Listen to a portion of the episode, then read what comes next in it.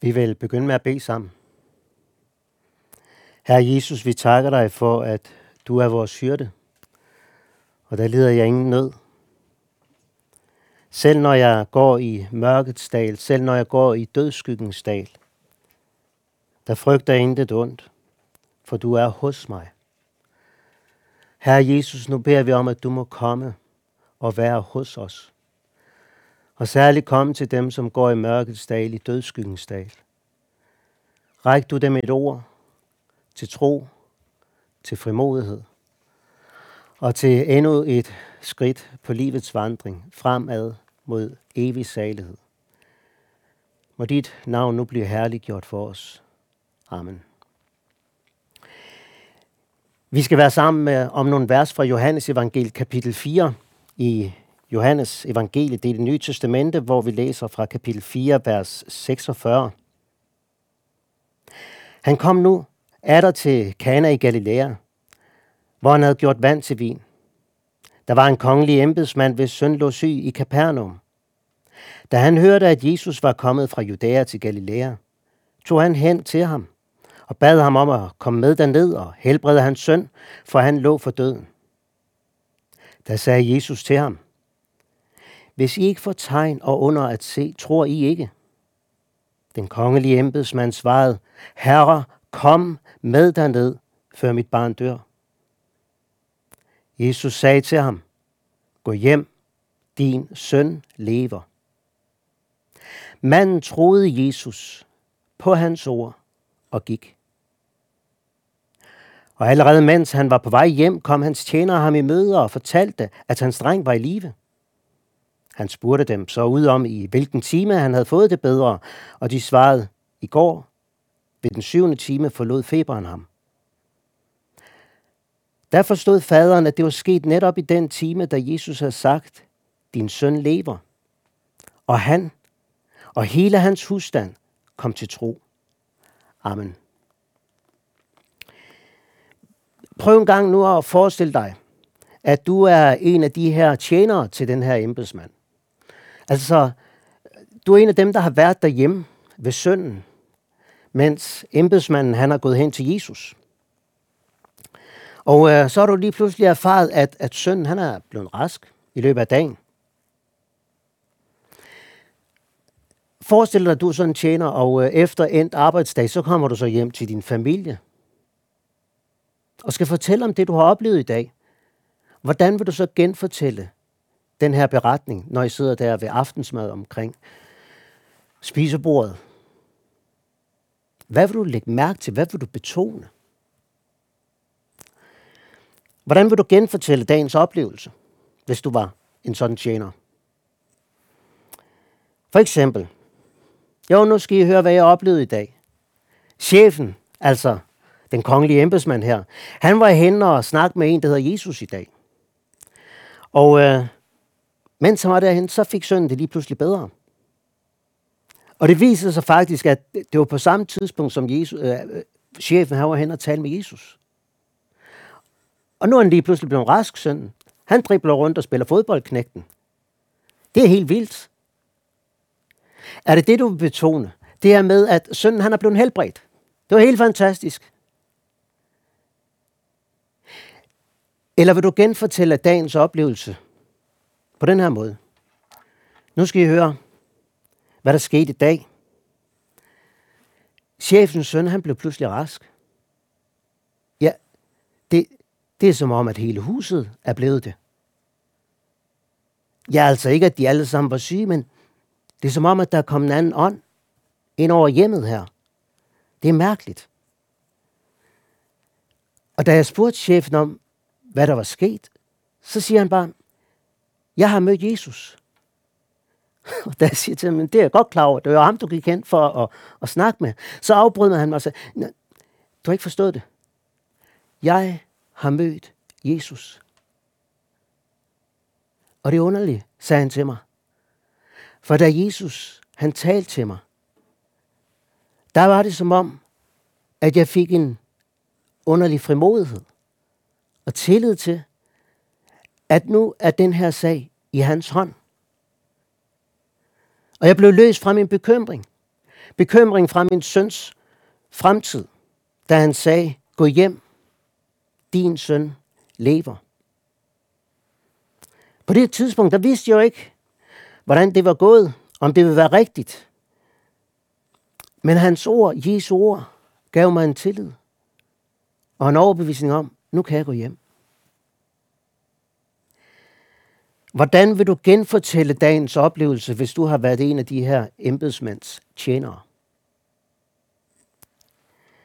Novellen nu stiller det op lidt som en modsætning, betoning på helbredelsen, eller betoning på det, at de kom til tro, og det er måske lidt en, en, en kunstig modsætning. Fordi øh, noget af det, der er Johannes intention i Johannes evangeliet, når han fortæller om de her tegn, så er det netop, at tegnene skal fortælle noget om, hvem Jesus er, og lede til tro. Og her led til tro på, at Jesus, han har overvundet og besejret dødens magt. Her er et tegn, der vidner om, at enhver, som tror på ham, ikke skal gå fortabt, men skal have evigt liv. Det er livet selv, han som er livet, der her skænker livet. Så den vidner tegnen om, hvem Jesus er. Når jeg så alligevel stiller det op lidt som modsætning her til en begyndelse, så er det for at få dig til at overveje, hvad vurderer du som det største? Hvor ligger fokus? Når du hører sådan en beretning her, hvor ligger fokus? Ja, hvis du har det sådan, som folk flest har det, og i øvrigt også mange af de folk på egnen her i Galilea, ja, så regner du tegn og under helbredelser for store sager. Og det er store sager. Men ved du hvad? Når vi kommer 10.000 år ind i evigheden, så vil du ikke længere tænke på den sygdom, Jesus eventuelt helbredte dig fra. Nej, der vil det være ham, du til stadighed er optaget af. Der er det ham og livet sammen med ham, du lovpriser og fryder dig over. Der er det ham, du lever i kraft af, og i kraft af hans ord, som er et evigt ord. Og derfor vil det også være ham, du tilbeder og lovpriser, og al din opmærksomhed er rettet imod. Derfor vil vi nu vende os til den kongelige embedsmand her, og også hans samtale med Jesus. For, for det er jo åbenlyst, at den her samtale har fået evighedsbetydning, og jo ikke kun for ham, men jo altså for hele hans husstand. Beretningen slutter jo med, han og hele hans husstand kom til tro. Helbredelsen er en stor ting. Men troen er dog det allerstørste.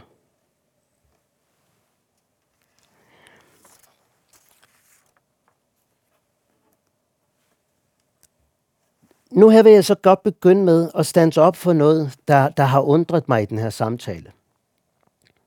Ganske kort som den er, men der er alligevel en ting, der har undret mig. Og det er, når vi i vers 47 hører om embedsmanden, han hørte, at Jesus han var kommet fra Judæa til Galilea, så tog han hen til ham og bad ham om at komme med derned og helbrede hans søn, for han lå for døden. Det, der så har undret mig, det er, hvorfor Johannes ikke går fra vers 47 direkte ned til vers 50, hvor Jesus sagde til ham, gå hjem, og din søn lever. Det er jo med den her happy ending, hele beretningen ender. Hvorfor ikke bare gå direkte derned? Hvad er det, vi skal lære af de her to mellemliggende vers, vers 48 og 49? Hvad er meningen med Jesu første svar, der i vers 48? Jesus sagde til ham, hvis I ikke får tegn under at se, tror I ikke. Hvad er meningen? Det er det der, der undrer mig. Hvad er meningen med Jesu udsagn? Det, det, det, det er som om, han afviser ham. Ser du? Der skal vi lære at forstå forskel på, på afvisning og så afsløring. Afsløring, det er nemlig noget helt andet. Jesus afslører her den kongelige embedsmand. Han afslører, at han har et større problem, end at sønnen er syg til døden. Og det større problem, det er hans egen vantro. Det er som om Johannes han vil have, at vi skal fornemme forskellen på den første bøn. For i første omgang, der omtaler Johannes bare den bøn.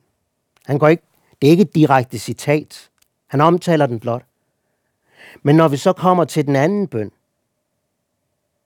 så lægger vi mærke til, at den får vi ordret gengivet. Den kongelige embedsmand svarede, Herre, kom med derned, før mit barn dør. Herre, kom. Og her skal du lægge mærke til, at anden gang, der beder han ikke om helbredelse. Det er interessant. Anden gang beder han faktisk ikke om helbredelse.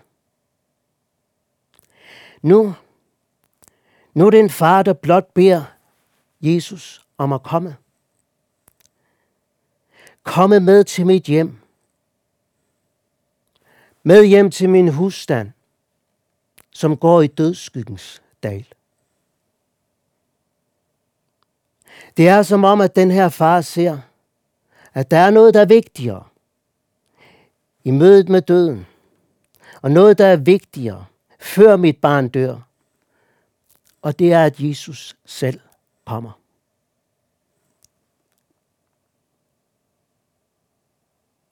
Han bad, kom, herre, kom med derned, før mit barn dør. Og jeg blev så glad for de to ord, herre, kom. Netop i dødsskyggens dal. Der er det som om alle mulige andre bønder, de bliver sekundære i forhold til den bøn. Herre Jesus, kom. Og her er vi inde ved noget af det, som er aller, aller sværest i bøndens skole. Især når man i bøndens skole er kommet til overby- overbygningen, der hedder Korsskolen. Det er her, hvor man skal lære at bede i ledelse, i smerte, i dødskyggens dal. Af Jesus samtale her, der lærer vi noget om denne bøndens skole. Det er, at det, som kan virke som afvisning, det kan skyldes. Og nu siger jeg ikke, at det altid er sådan. Men det kan skyldes, at der er en virkelighed, at der er noget, som Jesus han vil lære igennem det. At Jesus han vil føre dig ind i en ny og en dybere erkendelse af forhold i dit liv. Vi kalder det afsløring. Jeg siger ikke, at det altid er sådan. Men vi lærer igennem den her beretning, at for den kongelige embedsmand, der trængte han til denne afsløring. Og øh, det er jo noget af det, der er så smerteligt i bøndens skole. Det kan ske. Det kan ske ved, at Guds ånd i bønden afslører, at du for eksempel bryder det andet bud. Det andet bud, som lyder sådan, du må ikke bruge Herren din Guds navn til løgn. Og øh, Luther, han udlægger jo det andet bud således. Det vil sige, vi skal frygte og elske Gud, så vi ikke banner, sværger, øver trolddom, lyver eller bedrager ved hans navn. Men i al nød påkalder det navn, beder, lover og takker.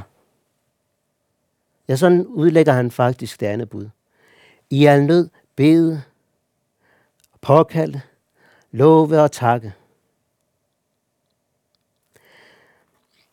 Og ser du, det er jo netop her, det kan gøre så ondt, når man i bøndens skole må erkende, at det er det, jeg ikke kan. I al nød påkalde Guds navn, det gør så ondt. I al nød bede, love og takke. Det er smerteligt, når Guds ånd minder mig om, du har ikke tillid til ham. Du forventer dig ikke længere alt godt af ham. Smerteligt med den afsløring. Men samtidig så vil jeg sige, det er en velsignet smerte. En velsignet smerte, når det får lov til at føre dig ind i en større afhængighed af Jesus. Så du der i denne afsløring må sige, kom, Herre Jesus. Kan du se det? Kom, Herre Jesus. Ind i en større afhængighed af ham. Ind i ham, i hvem du har del i al himlens åndelige velsignelse. Der bliver det jo noget for en sådan afsløret sønder, hvor vantroen er blevet afsløret. Der bliver det en noget for en sådan sønder, at må bede himlens kongesøn om at komme. Herre, kom. Kan du se det? I dødskyggens dal. Og få lov til at sige, Herre Jesus, du er min hyrde. Kom. Du er jo alt trøst, Gud. Kom. Herre, kom. Og her i beretningen kunne vi jo så have forventet, at Jesus han ville have sagt til, dem, til, til den kongelige embedsmand, okay, nu går jeg med dig hjem. Det gør han jo ikke. Eller, det underlige er jo, at han i en forstand faktisk gør det. For når Jesus, han siger til ham, gå hjem, din søn lever, så er det jo ord, sagt af ham, der kaldes troens banebryder og fuldender. Det er sagt af ham, der med de ord går med os. Der, hvor ordene får lov til at skabe tro i dit hjerte. For han er jo selv ordet. Og her taler jo om en usynlig virkelighed, men som dog er virkelighed for troen. Han gik med mig gennem det her ord. Jeg tror, det er noget af det, der er hemmeligheden også, når beretningen slutter netop med de ord. Han og hele hans husstand kom til troen. Troen på Jesus.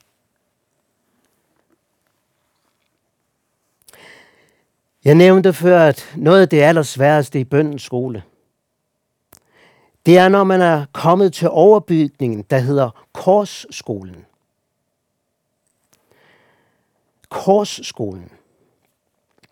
Øhm, Lina Sandel, hun har gået i den skole. Hun var en svensk salmedigter i 1800-tallet. Og nu skal du høre, øh, som 12-årig, der var hun i over et år. Læg mærke til det. I over et år, der var hun syg. Hun var sengeliggende med smerter i brystet, feber, kramper og kraftesløshed. Og i perioder så var det der en kamp på liv og død. Man prøvede mange slags medicin, men uden held. Fra den her periode, der har Lina Sandels far skrevet nogle dagsbogsnotater. Og han skriver om den her tid. Skriver om, hvordan Lina Sandel gennem den her lange lidelse har lært tålmodighed. Men ikke bare det. Hun har også igennem den her lange lidelse blev glad og tilfreds. Og så skriver han noget, som jeg synes har været meget tankevækkende. I korsskolen, der er der tre kurser. Tre kurser, man skal igennem. I begyndelsen, der er det uvandt. Man klager og ængstes. Og så begynder man at bede. Be om snart at blive fri. Og endelig så bliver sjælen tilfreds, glad og begynder at prise Guds tugtende hånd. Og tager ikke kun tålmodig, men også tilfreds imod den bitre kalk. Jeg synes, det er stærke ord om korsskolen. Og jeg tror egentlig, mange af os, vi kender til første og andet kursus i korsskolen. Jeg tror, mange af os, vi kender til, at i begyndelsen, der er det uvandt, og man klager og ængster, og man spørger sig selv, hvorfor?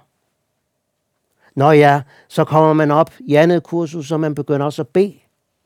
Bede om at blive fri. Men her, her tror jeg, mange de stopper i skuffelse, i bøndens skole, i korsskolen.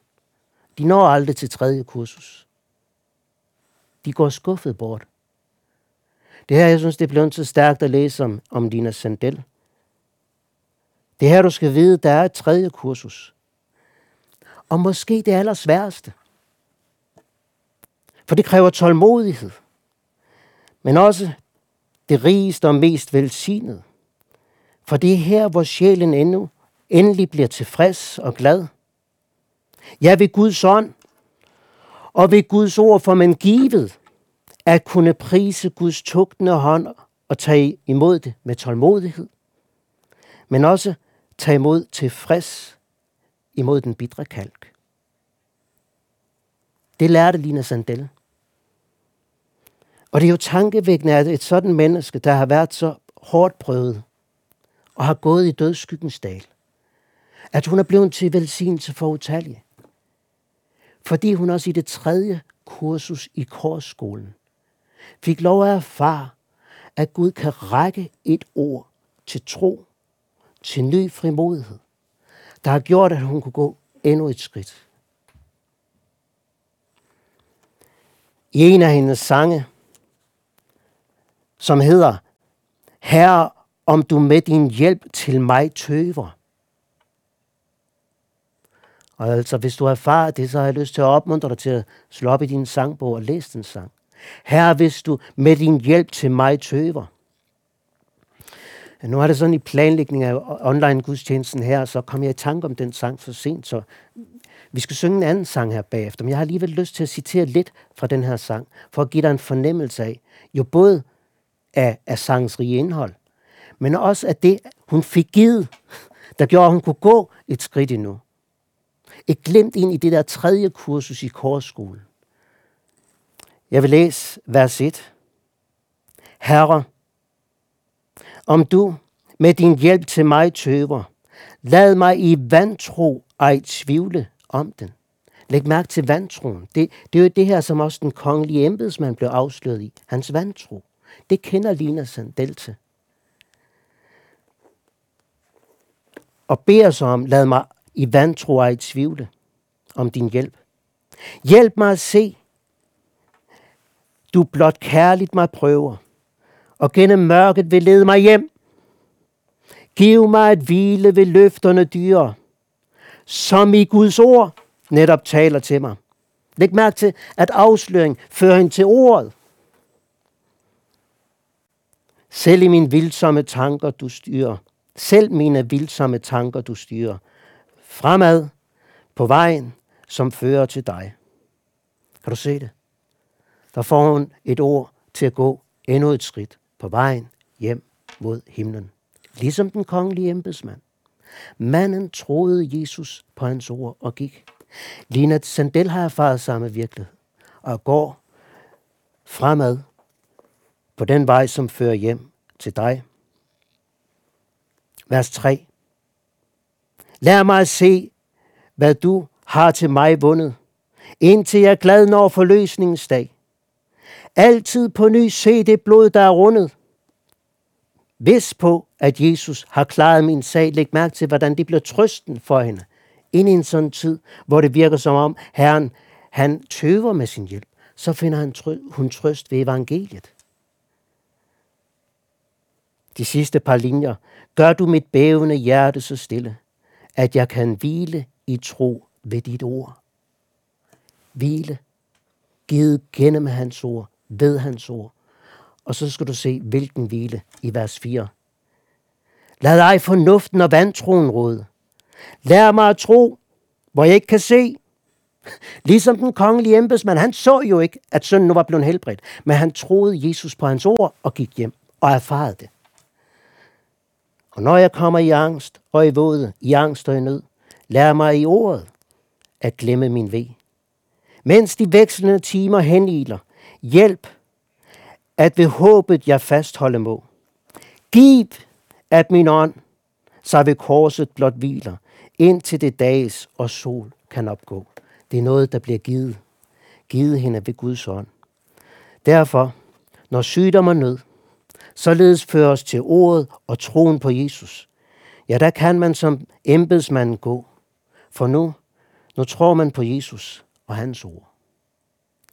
Amen. Lad os bede. Og her der vil vi bede også med Lina Sandels ord. Når jeg kommer i angst og i nød, lær mig i ordet at glemme min vej. Giv at min ånd så ved korset blot hviler, indtil det dages og sol kan opgå. Amen. Nu vil vi modtage Herrens velsignelse. Herren velsigne dig og bevare dig. Herren lad sit ansigt lyse over dig og være dig nådig. Herren løfte sit ansigt mod dig og give dig fred. I faderens og søndens og helligåndens navn. Amen.